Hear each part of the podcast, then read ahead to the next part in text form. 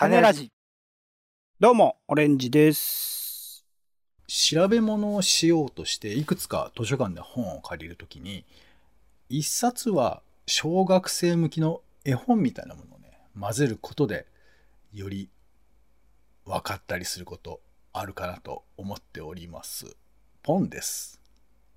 世の中全部歌に超種ラジ。よろしくお願いします。よろしくお願いします。令和編集校。令和時代の編集のあり方を考えていこう。今回は編集の提案と関連イベント、音筆の会をきっかけに、令和時代の紙とウェブの編集について考えてみようと思います。はい。ということでね、令和令和と編集校という特集で、今までも、えっと、編集の提案という本と、あとそれの関連イベントの音筆の会というイベントをきっかけに令和の編集について考えるということで、今回第4弾として、えー紙とウェブの編集みたいなことを考えていければなと思っております。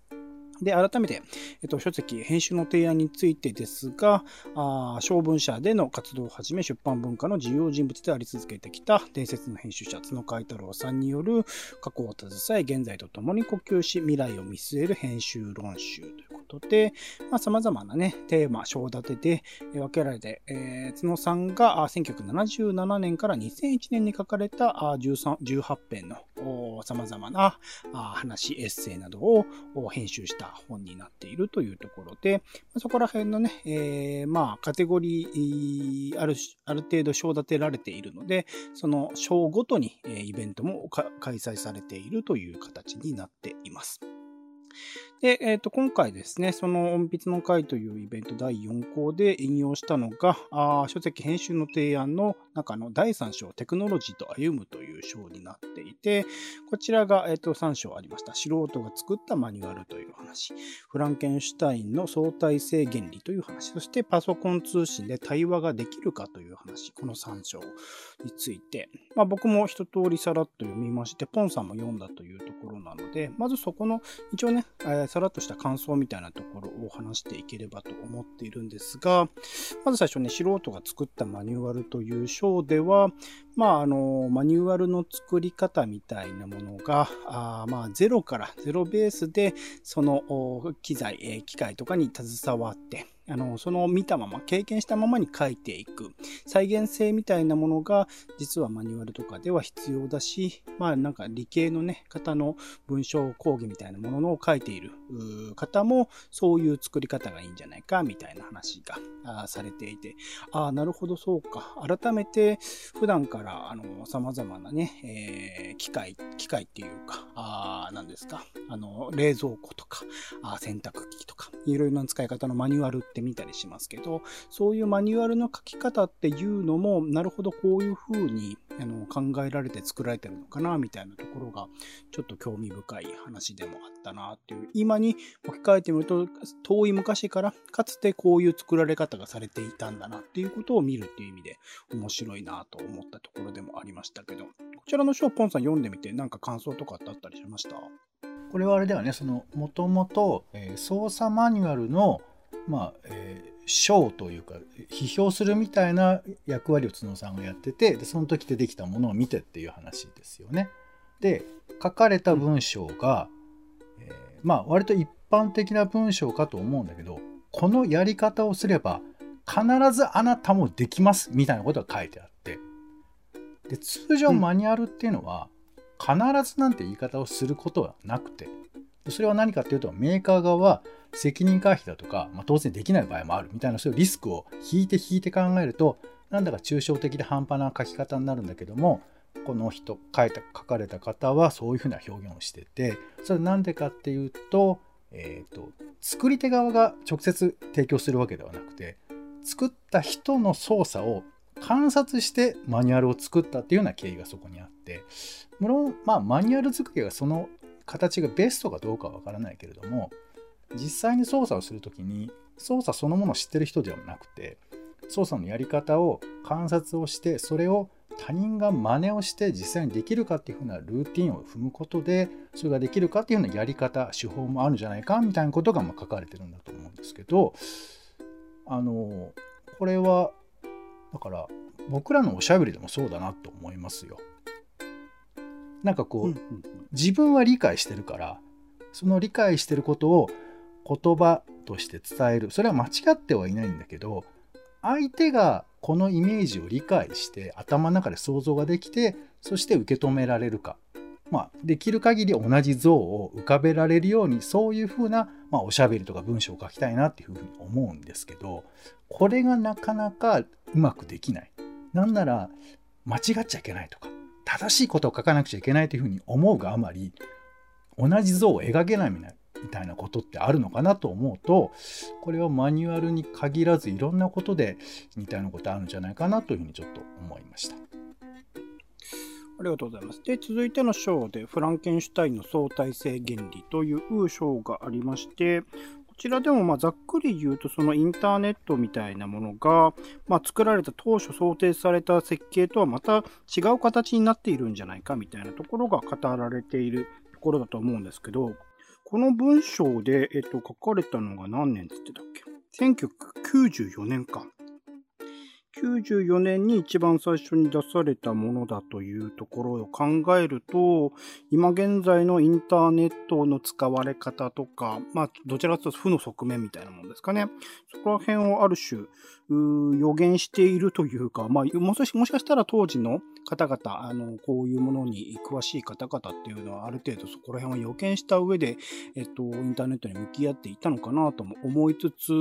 なんか今ね、改めて見てみると、これもまた、あのーそうかこ、この当時からそういう考え方みたいなものがあったのかみたいなあの気づきとしてなかなか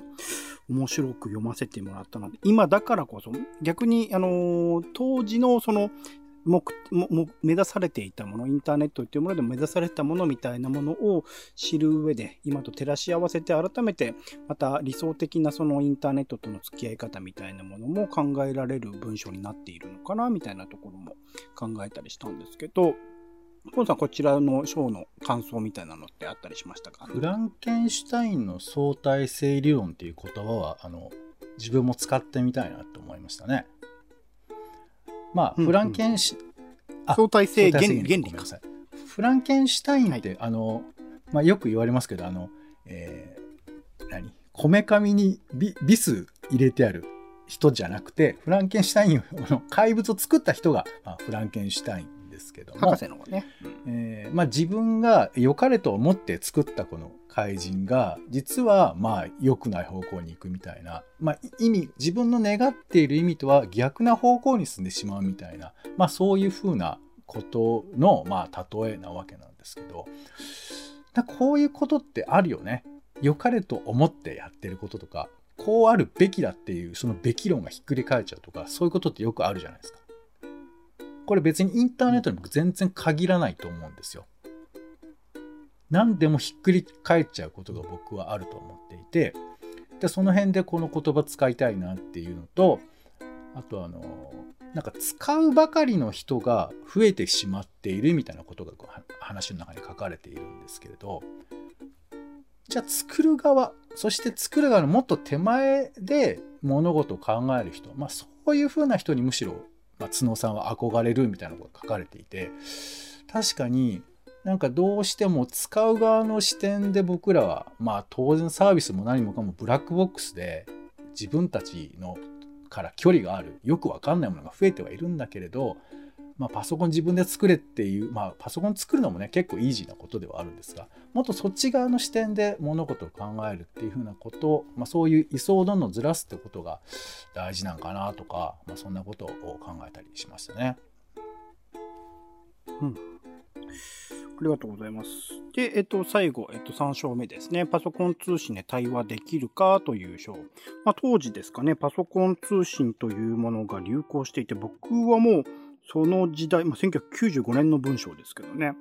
その時代をあんまり知らないので、なるほど、パソコン通信というもので、まあ、あのーその名前だけは知ってましたけど、どういうふうに使うのか、どういうものとして使われていたのか、それこそ前の別の回で話題になったティーカップとかもあんまりちゃんと知らなかったような感じで、なんかその使われ方みたいなものが、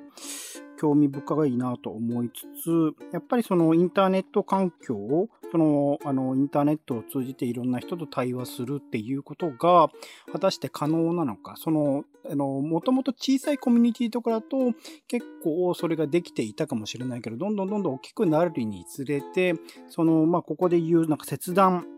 に、あのそのコンピューター環境、インターネットみたいなものは、まあ、向いて、えっ、ー、と、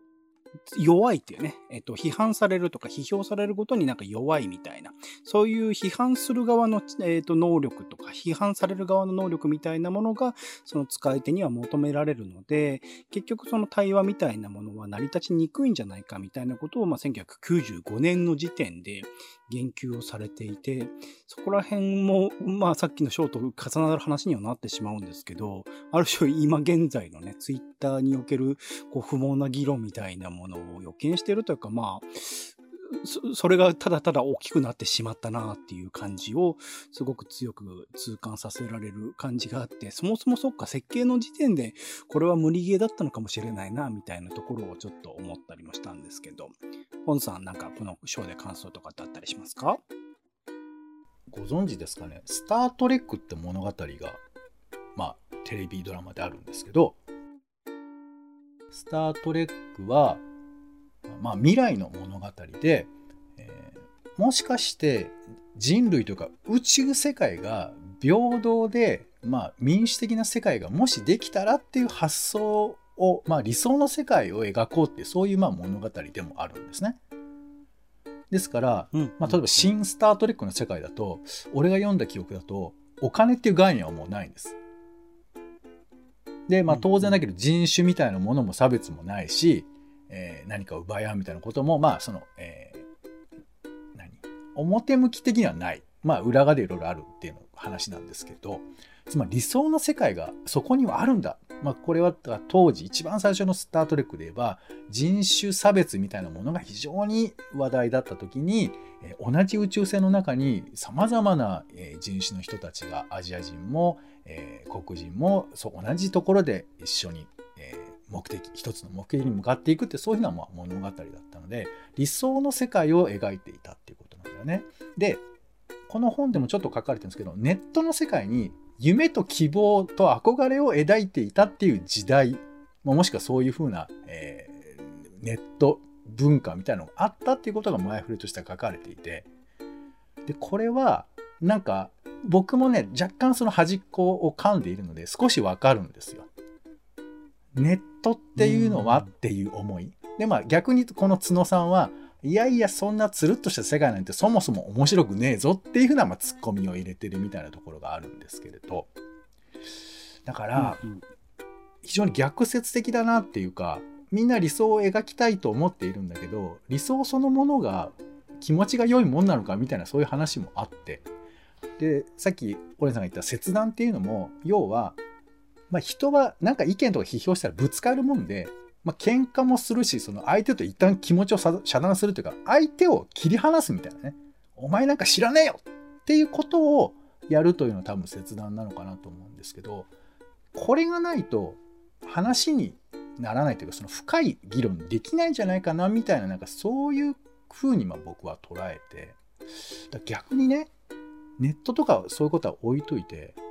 誰かと深い話をするタイミングっていつなのかなって思うの今。お姉さんいつ深い話できると思う？種ラジじゃないですか。そういうまとめ方する。まあわかんないけど。まあまあまあでもこれはとっても難しいことでネットがこんだけ便利になってもベストな場所かっていうのがよくわかんない。大体俺はあのウェブの中ですごく誰かと対話できたなんて種らしだけよ。まあ、ウェブじゃないですけどね、ほぼね。これね いやいや、これもネットを介してやってるわけですからね。うん、いや、だから。まあ、対話としてね、そのマンツーマンだから、ほぼほぼ電話と同じだから今やってそ、そこはいい感じでやってんだからいいじゃん。なので、はい、あの、俺はその、こういう、まあなんていうかな、肉体的な関係性だとか、まあ、あとここではあの活字メディアとネットメディアとかデジタルメディアっていうふうな対比のさせ方をしてるんですけどそういうふうなものがなんていうかその便利がゆえにだからあの活字は印刷したらその実際に人と会うのに時間かかるからその切断後の回復時間があるみたいな表現しててデジタルメディアはある種リアルタイムという便利みたいなところがすごくマイナスになっちゃうみたいなところが面白いなと思ったので今僕が誰かとね、本気で喋れる場所をこれちゃんと考えないと便利便利だけだと忘れちゃうなってちょっと思ったりしましたね。なるほどね。はい。というところで、共産書に分けて、今回の、まあ、あの、別の回が、あ引用したというかね、元となったところの章を紹介してみたんですけど、結構ですね、イベント自体は第4項、紙とコンピュータというテーマで行われたんですけど、そこをきっかけとしつつも、えかなり自由に離れていく話で、特にやっぱり、ウェブメディアにおける編集と紙ウェブメディアにおける編集の違いみたいなところを行ったり来たりしながら関係ない話題に脱線しながら進んでいったんですけど、今回ですね、まあ今までもなんかいろいろとやり方をこの令和編集校では模索してきてみたんですが、なかなかこうはっきりとした形は見えない。それを模索するのも含めてここは面白いなと思ってやってるんですけど、今回ですね、えっとイベントで、えっと、話されていたことのワードみたいなものを一部抜粋してですね、一覧にしているんですね。これ後で一部をまたあのブログの方での見れるかなと思うんですけど、その中からなんかポンさんがですね、興味を持ったキーワードみたいなものをちょっと今アドリブで選んでいただいて、それについてちょっと話せればなと思ってるんですけど。えー、っと、そうですね。非常にこれ難しい言葉がいっぱい並んでますけども、まずは、まだないものをどう作るか。これはちょっと難しそうではありますけど、まあ、あまねく、まあ、コンテンツというか、あの文章を書くでもそうだし映像を作るでも小説作るでもこういうポッドキャストを作るでもやっぱりまだないものそれはまだないっていうのは全く見たことがないわけじゃないけどっていうことだと思うんですけど、うん、これをどう作るかというのは非常に気になりますけども、はい、まだないものをどう作るか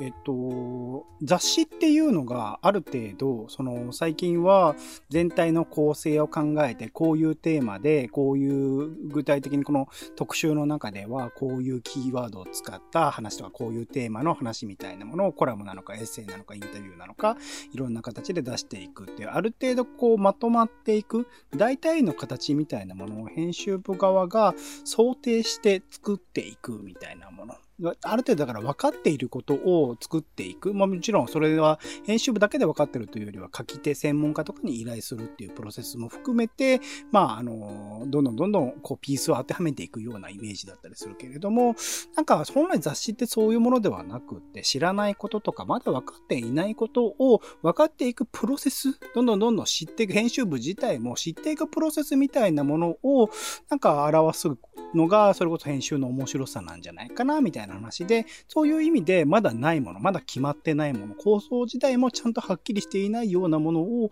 まあどういうふうに作るかって、どういうふうにその作っているプロセスを、その雑誌なりメディアなりでどう見せていくかみたいな話だったと思うんですけど、なんかそこら辺の作り方って、それこそ僕が今関わっているメディアとかでは確かにないものというか、もちろん単発であの新しくこうテーマをもう出されて、それに対して回答していく上で、いろいろとリサーチをして、どんどんどんどんあの書いていくみたいなものであるとかっていうのはあったりするし、えっと、企画として連載企画みたいなものをあの考えていくみたいなのはあったりするんだけど、なんかそこの、あの、なんだろう、相対として、それこそ紙でやっている、紙の雑誌でやっているようなひとまとまりのものとして作るみたいなものは経験としてなかったりするので、それはすごくやる分には面白そうだなとは思う。一方ですごくそれは時間的余裕とかが必要だったりするものだなって、どれぐらいね、リサーチとか、あの、実際に経験していく上で時間が必要かどうかもわからないし、みたいな計算ができない上で進めていく怖さみたいなものもすごくあるんだろうなっていう感じではあるかなと思いますかね。うん。なんか想像で喋りますけど、うん、今回ちょっと紙とウェブの編集っていうのが大きなテーマではあると思うんですけど、うん、そのまだないものつまりまあ結論が出てないものっていうことだと思うんですけど、うん。紙を紙の何かまあものを作る時って基本的に何かまあ時間があってその締め切りまでに何かを作るっていう風な方向性で作るものじゃないですか。うんうんだから結論がないものを作るもしくは分かりませんっていう結論って怖いとは思うんだよね。うんだってどこかゴールを目指して作ってるのに明日までに入校しないとできないって作るものが、えー最後に分からないとか途中で終わっちゃうみたいなのってすごい怖いじゃん。うんうんまあ考え方変えると連載とかはそういうのに近いのかもしれないもしかしたらねうんうんどこに行くか分かんないっていうのは。だからもしかしたらウェブの方ができる気がするっちゃするのよね。うんうんまだ結論が出てないものを今日はここまでしか分かりませんでしたって言って終わってもいいっちゃいいじゃん。うんただやっぱ既存の紙物だった、えー媒体をウェブに移してる以上はそれできないよね。紙でやってたものをウェブに移し替えるという今の多くの雑誌メディアがやってるようなプロセスだとそれは難しいみたいな。そうそうそうそうそう。でだけどそれはさ僕らもそうじゃん。ポッドキャストもさまあ結構僕の回だと分かりませんっつって終わること多いけど分かんない話っちゃ多いですけどね。そうそう。だだ僕らはそのある種のそのダメさが結果としてそうなってるってことだと思うんですけど。プロセスを生で出してる感じありますもんね、僕らはね。まあまあね。ちょっと。それはあの作業上の都合もあるん整理ですしてない、編集してないっていう感じがします。いやいやもう完全に台本ですけど。ただなんかそういうふうな意味で言うとまだないものを作るっていうのはそういうあの分からないことを認めるっていうことうんうんうん。これはさなんか分け知り顔になればなるほど経験を積めば積むほどできなくなることなのかなというふうに思ったからなんかあのウェブも結構歴史を経てしまったからまた全然別なものにならないとこれってできないのかなとか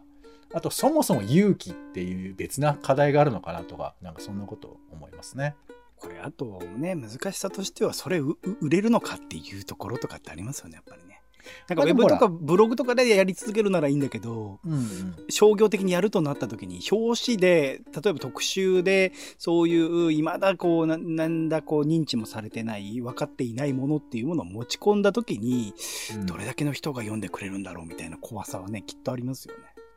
そうね。だから本当にまあよくさ例えばその未開の地に行ってな全く知らない動物とか生物を探し出すみたいなそういう話ってあるじゃないですか。うんうんうんうん。それをなんとかリアルタイムでお届けするみたいなことが可能であれば論理的にはできると思うんですけどうんそれを文脈理解するのめちゃめちゃ難しいよねきっと。ある程度のいくつかの結論を積み上げないと常人には理解できないのがその世界ではあると思うんだよね多分。うんうんだからそれをどれぐらいスローモーションで見せられるかっていうのが多分それこそ編集のなんていうか腕の見せ所なのかもしれないよね。わからないものをわからないなりに、えー帯同できるというかそういうふうなものに作り上げるみたいなこと？なんか今聞いてて思ったのは、うん藤岡弘がやっているから、なんか探検ものが多分面白くなっていて、もちろん暴れる君とか最近そういう探検系のスターは出てるのかもしれないけど、なんはい。かそういう、ある程度、こう、固定ファンなり、なんかブランディングがなされている人を、全然いいジャンルの、それこそ未開の分野の、それこそ責任編集なり、なんかその、こう、フロントに立ってもらってやるっていうことは、あり得る、それこそまあジャニーズとかが最たる例だと思うんですけど、なんかそういうのもあるかもしれないですね。人のこう、ある程度の担保みたいなのがあった上で、新しいジャンルにこう、飛び込んでいくみたいなのは、可能性としてあるかもしれないですね。そうね。ちょっとごめん、一個話が長くなっちゃってますけど、俺はその常々そういうのを、えー、笑福亭鶴瓶みこし理論と呼んでますけどね。鶴瓶みこし理論。はいはい。いいですよ。笑福亭鶴瓶を出しに使えば、どんな新しい企画でもやれるっていうね。鶴瓶さんソースか？そんなに新しいまあ最近はピンとこないかもしれないですけど、あの、例えば、えーなんだっけ、CBC テレビでやってた、はい。えーあの、即興で2人でコントするみたいなのあるじゃないですか、お芝居をする。ああ、はいはいはいはいはい。やりますね。ありますあります。深夜帯にやってるやつですね。はい。タイトルが全然思い出せませんけどアドリブでやるやつですね。はいはい。なんだっけ。そううん。はい、ありますあります。他にも、まあえー、と上岡龍太郎と笑福亭鶴瓶2人きりで喋るという番組が昔ありましたけれどもまあ、キラキラアフロとかもね、今やってるのはほぼそうです、まあ、それが形を変えて今キラキラ筋なしだ、筋なし。はいはい、筋なしとかもあってだから僕はあとねえーっとドラマ仕立ての物語をやって最後にどっちの選択肢を選ぶかっていう風な番組の企画があってうんうん。それも鶴瓶さんやってたんですけど最後にだからそこの会場の人たちが AB 選ぶのよエンディングを。うんうんで A 選んだら A しか見れない。っていう企画だとか、とにかく変な企画いっぱいやっててだから俺鶴瓶さんっていうのはあのポテンシャルももちろんすごいんだけど成り立たせるっていう力があるからどんなに答えが見えないものでも彼がいることで成り立つんじゃないかっていうふうに俺は思っててなるほど、なるほど。そうまあまあ最近はねちょっと分かんないかもしれないですけどまあでも考えたらあの鶴瓶の「家族に乾杯」なんてあんな普通成り立たないでしょ。そうね。そうねね。どこまで本当か分かんないけど 全部ああのその場で。やってる失礼さと言ってもいい。そうそうそうだからまあそういうふうな意味で言えば鶴瓶さんさえいれば成り立っちゃうっていう企画もあるのかもしれないまさにそういうことかもしれないですね。そういうチャレンジみたいなものがもしかしたら編集、なんか単にこうインフルエンサーとかをこう意味嫌って使わないとかジャニーズみたいな嫌だとかっていうんじゃなくって、なんかそこの自分自身がこう、こうね、あの、これは知らしめたいとか自分しか調べたいみたいなプロセスのあるものをそういう掛け算するみたいな考えのってちょっと面白いかもしれないし、もしかしたらウェブ、ね、そういう多分テレビ番組だと筋なしだって深夜帯だしとかって考えると深夜でしか難しかったりする。でもそれは一般的な広がりがなかったりするかもしれないけど、雑誌とかでね、紙媒体とかだったら本屋さんに行く人がいれば、その表紙でね、もしかしたら手に取ってくれて、あ、この、この私が好きなこの推してる人はこういう企画をやってるんだみたいなもので広がりがあるかもしれないので、それちょっとなんか考えてみたいなと思ったりしますが、もう一個ぐらいテーマいこうかな。なんかもう一個ぐらい興味ありそうなのありますか、ちょっと我々に引っ張りすぎてますけど、まあ、ちょっと例えば音声や映像の編集の面倒くささとかあとポッドキャストのタナソーは好きなタナソーではない文章のペテン師とありますがはいはい。この辺まああの我々は一応ね、えー音声コンテンツを提供しているのでまあこれはあの紙のメディアとも当然違うし、うん。えーまあ、ウェブメディアの方とは言えるけど、まあ、割とこうね古いラジオメディアにも近いような存在でもあるんですけど、まあ、それに対してこうちょっと厳しいテンション厳しいニュアンスもここには読み取れますが、えーはいどんなお話だったんでしょうか？厳しいというよりは、まあ、実際その紙とかのウェえええ編集とかと比較したときに、音声とか映像を編集するとなると、その時間の扱いですよね。基本的にテキストは何だろう、同一時間帯、もちろん読むにあたってその時間の進行っていうのはあるんだけれども、時間をあのリアルタイムに音声とか映像っていうのはリニアにこう進んでいくものだったりするから、そこの編集っていうのがまた全然違うやり方、あの紙の雑誌、紙とか雑誌の、えー書籍とか雑誌の編集の仕方とはまた全然違うやり方だから、そこの面倒くさいよね、みたいな話であったりとか、あと音声メディアだと、まあもちろん生の声だし、その人の語り口なんだけれども、その音声だと、あのテキストで書かれている、それこそ、まあここで言われている田中さん、田中総一郎さんという有名な音楽えージャーナリストでいいのかな、音楽ライターの方いらっしゃるんですけど、あのその方が書かれているテキストでの、なんだろう、ペテン性というか、なんか、あの、詐欺師っぽい感じっていうのが、音声メディアとなんか出てこなくなる。ある種、消えてしまっているように感じられるっていう風な話をされていて、それっていうのは多分僕たちが書いている文章、それこそあの結構ね、この種ラジのブログはポンさんが書いてくれていることが多かったりしますけど、そこでおけるポンさんの文体と、今話しているポンさんの文体っていう、あの、語り口っていうのは、かなり違ってきているんじゃないかみたいなところが話されていて、そこら辺は、なんかまあ、音声メディアを載せれるっていうのはやっぱ Web ならでは、紙だけだとそれは成り立たないものだったりするから、そこら辺のあり方としてちょっと興味深い比較だよね、みたいな話だったと思いますかね。うん確かにオレンジさんの書く文章はこれ変な話だけど意外とオレンジさん喋ってることと文章で書いてることってそんなに変わらなかったりするんだよね。僕はもうツイッターは特にそうだと思いますね。ほぼほぼ、まあもちろんその、うーん、文章としての整え方はあるかもしれないけど、近いとは思いますね。ただ俺俺が聞く上でもですようん。なんかね全然ニュアンス違うように俺を受け止めるのいつもニュアンスが違うように受け止める。うんうんうん。まあだから極端に言ってることがそそうとはあの文章に書いてることおイコールに全く思えないツイッターで書かれていることっていうのと、後からこういう種ラジみたいな場で話されてることを同じテーマで話したときに、そのニュアンスが違うってこと？そうね。なんでも割ともうあの文字面も似たようなこと言っててもなんか違うこと言ってるように聞こえたりする。似たようなこと言ってる。うんうんうんうんであのまあごめん。それは俺が思ってることでしかないんですけど、うんうん。つまりそれはあのこの時間の軸の流れで、言葉を聞くことによる制限みたいなものがあるから多分僕の理解力ってのもあるじゃない。うんうん。その一単語について音声で理解できるスピードっていうのも違うし、うんでっていう違いによってそのまあちょっとすごく、えーレベルの低い言い方すればあの小難しいことを文章で書いても別にいいんだけど言葉であのそういう単語とか使うとなんか頭に入ってこないとかあるじゃない。うんうん。例えばねでつつまりその文字同じこと読んでてもピンとこないみたいなこともあったりするしあとやっぱその言葉音声で喋る時のそのニュアンスみたいなものがやっぱ相当にいろんな要素を含んでいてでこれはもちろんあのオレンジさん本人を目の前にしたらもっと変わるはずなの本当は。ただその辺のことを整理整理してあのある種つ伝えたい側が伝えたいことだけをにしめるのが文章じゃない？うんうん。後からね、その編集というプロセスを経てね。うん、そうそうそうだね。だだからそのにしめるみたいなことを当人は良かれと思ってやってるんだけど聞いてる側としてはそっちじゃないじゃんって思う時もあるっていうことだと思うわけ。うんうんうん。でまあこれどっちが好きかもあるしあの文章の好きだとかいう話もあるし、まあ、それぞれ味があるんだって話もあると思うんですけど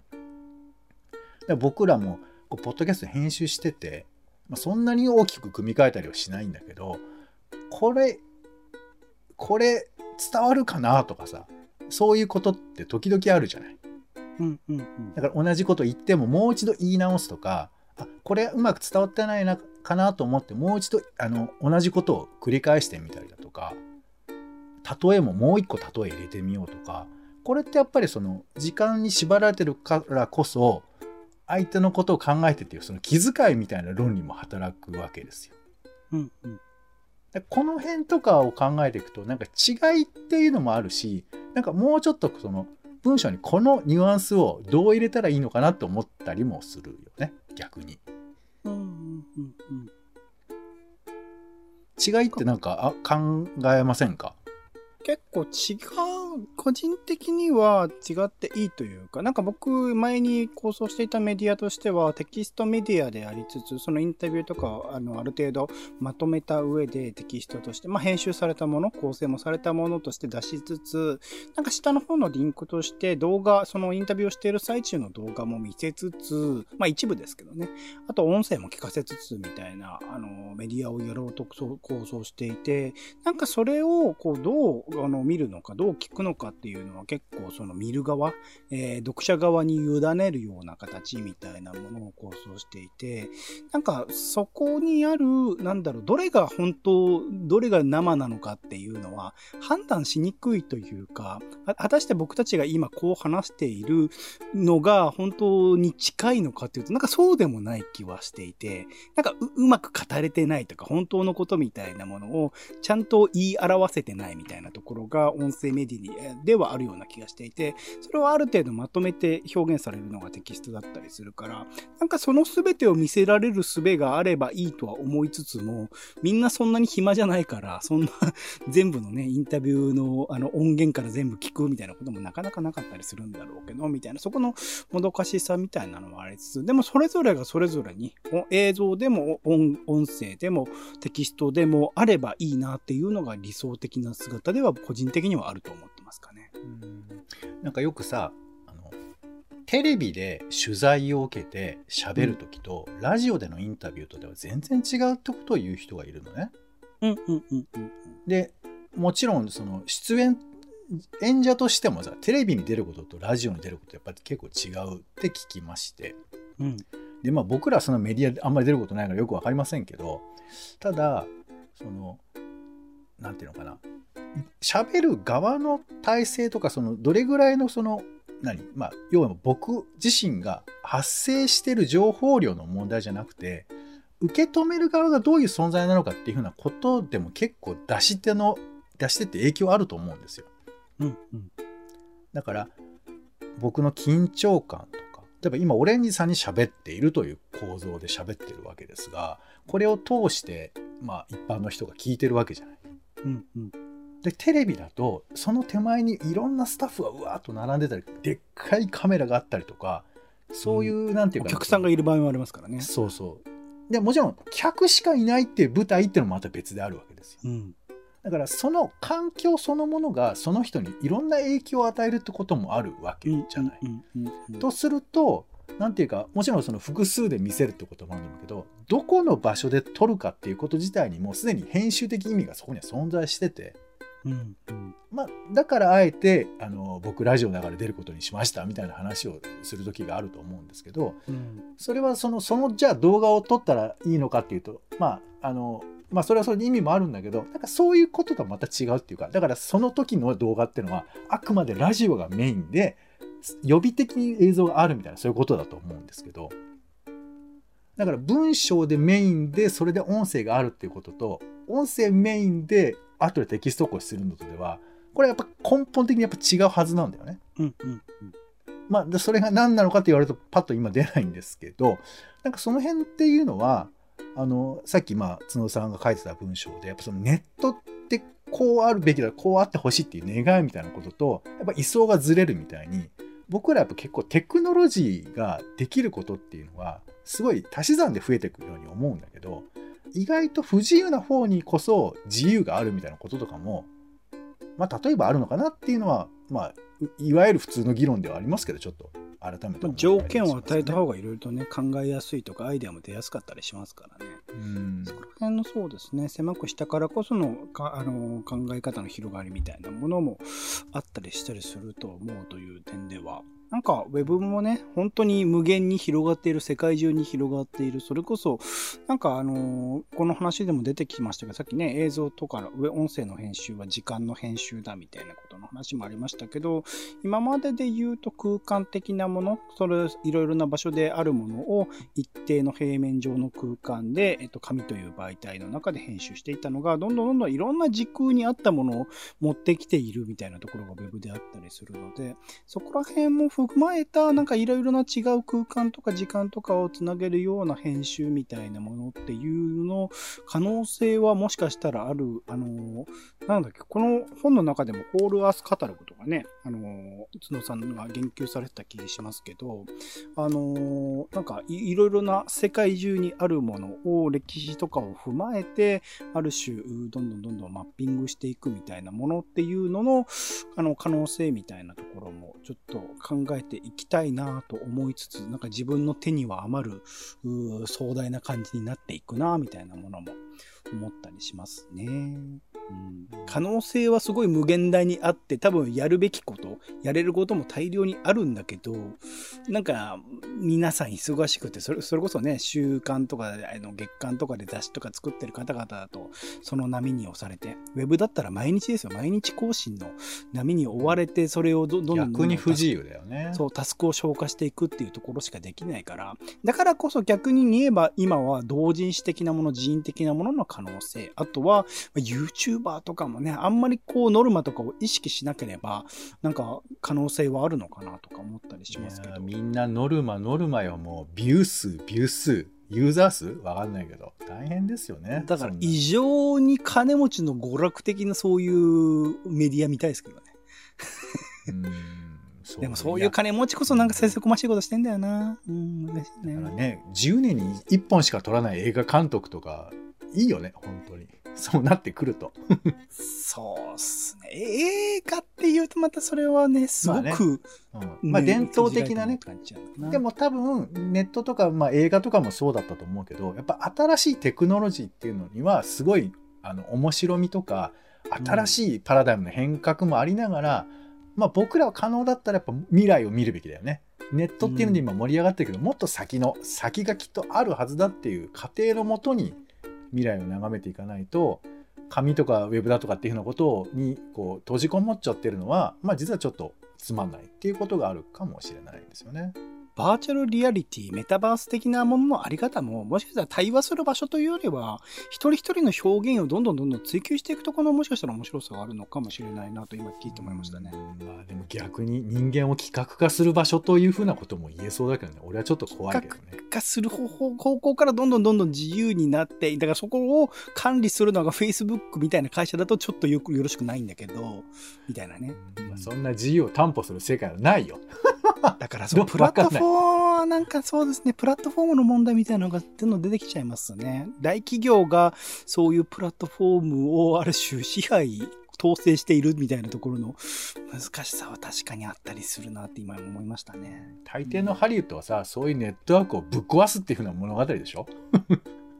まあまあ、そこら辺から、ねうんヒッピーカルチャー的なものがイズムとしてある人多いですからね。気持ちよくなる。まあでもその戦いが続くんかなって、すごい話になってきたね。まあ思いますけど。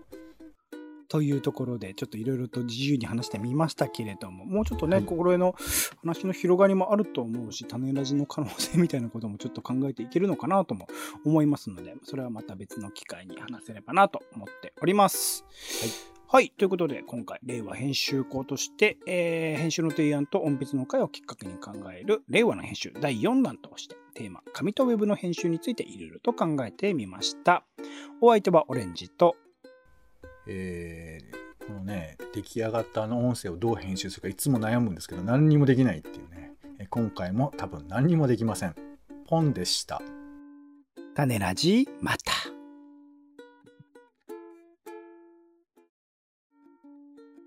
種ラジは、ポッドキャストや Spotify などでほぼ毎日配信しています。音声でこぼれた内容はブログで補足を、更新情報は Twitter でお知らせしています。気が向いたらお好きなサービスでの登録、フォローをお願いします。